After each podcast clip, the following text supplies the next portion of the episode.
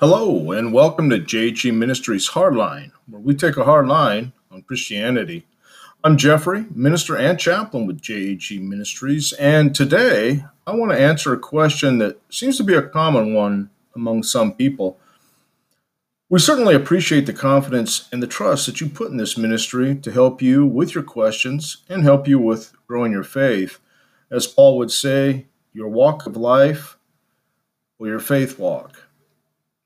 The question that was brought for us is I have given my life to Jesus, but I still worry about my salvation, and I feel like I'm not going to go to heaven.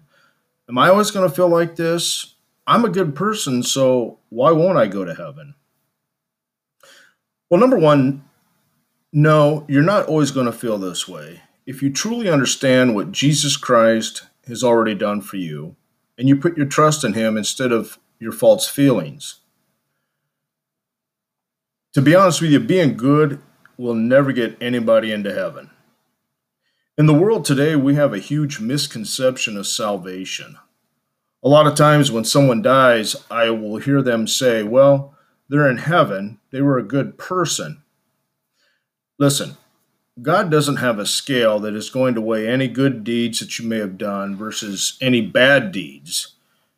And if the good outweighs the bad, that you're going to automatically be in heaven.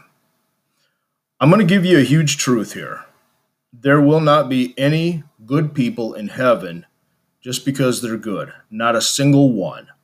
Now, I know that sounds harsh, but let's talk about this. Think about what Christ has done for you.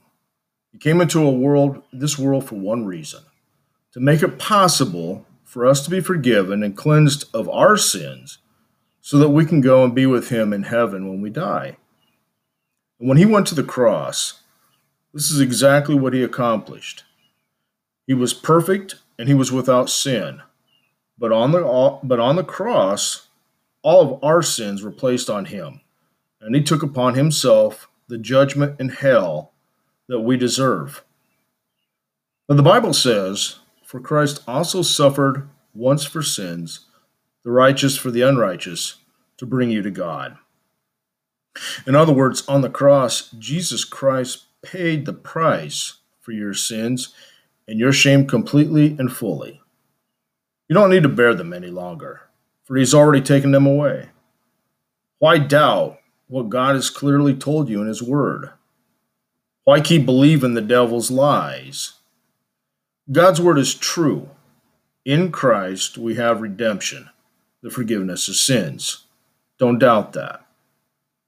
Right now, take all your sins to the foot of the cross and leave them there.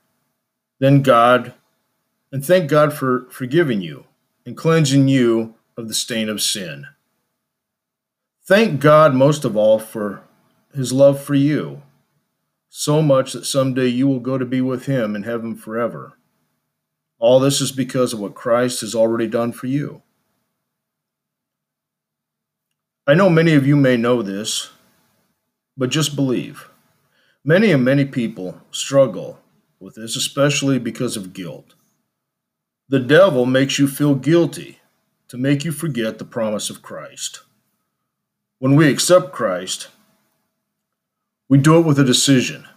And then every day we say, I choose you, and then try to live every day by His word. That's why daily reading is important.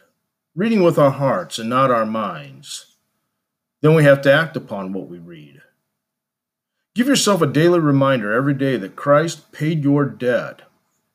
In my experience, the one that worries the most about this isn't the one that truly needs to. There is only one way to heaven, and it's offered to all who will confess that they are a sinner, accept Christ as their Savior, and repent. Repent is turning away from the sin- sinful life that you are living. A lot of people like to forget that part of it. But know this Christ loves you, and He created you because He chose you to have eternal life with Him in paradise. If you haven't chose Christ, then do it now. And if you have chosen Christ, then live in faith, knowing that one day you will be with Him in paradise. Hope that answers a lot of questions out there. I want to thank you for listening. And if you have questions, be sure to give us an email at jheministries at yahoo.com. Be more than happy to answer your questions, and we'll answer them as quickly as we can. Until next time, God bless you all, and keep living Christian strong.